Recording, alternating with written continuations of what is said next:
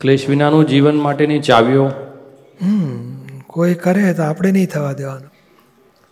આપણે સોલ્યુશન લાવવાનું. એ કંઈક પણ બગડ્યું કંઈ પણ અટક્યું કોઈ દોષિત નથી જોવા. કોઈની ભૂલ કાઢવા જેવું નથી.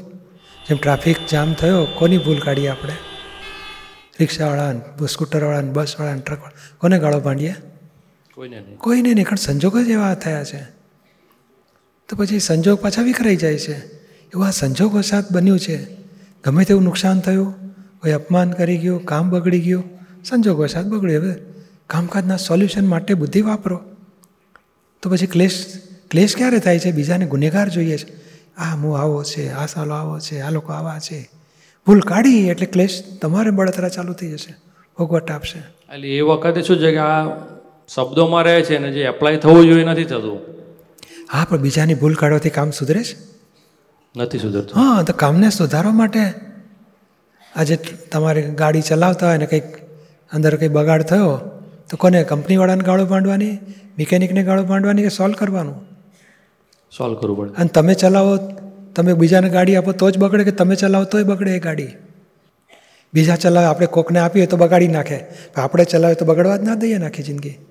કે બગડે? એવી રીતે વિચાર કરવો જોઈએ. આ કામ મને સોંપ્યું હોય તો મારાથી બગડી શકે ખરું?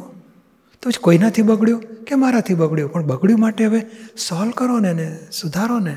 વ્યક્તિને કેમ ગુનેગાર જુઓ છો? આપણે તે બગાડ્યું ભાન નથી પડતો? વળી મૂકીએ પણ આપણાથી જિંદગીમાં કોઈ દર બગડવાનું જ ના હોય જાણે. જો આપણાથી બગડી શકે તો એનાથી પણ બગડી શકે. માટે હવે આપણું બગડ્યું હોય તો આપણે સુધારવું જોઈએ કે આપણને વડવડ કરે તો કામ સુધરી જાય? સુધારવું પડે. કામ સુધારવાનું તો વઢવાનો કોઈ અર્થ જ નથી. ક્લેશ ક્યારે થાય છે? બીજાને ગુનેગાર જુઓ છે.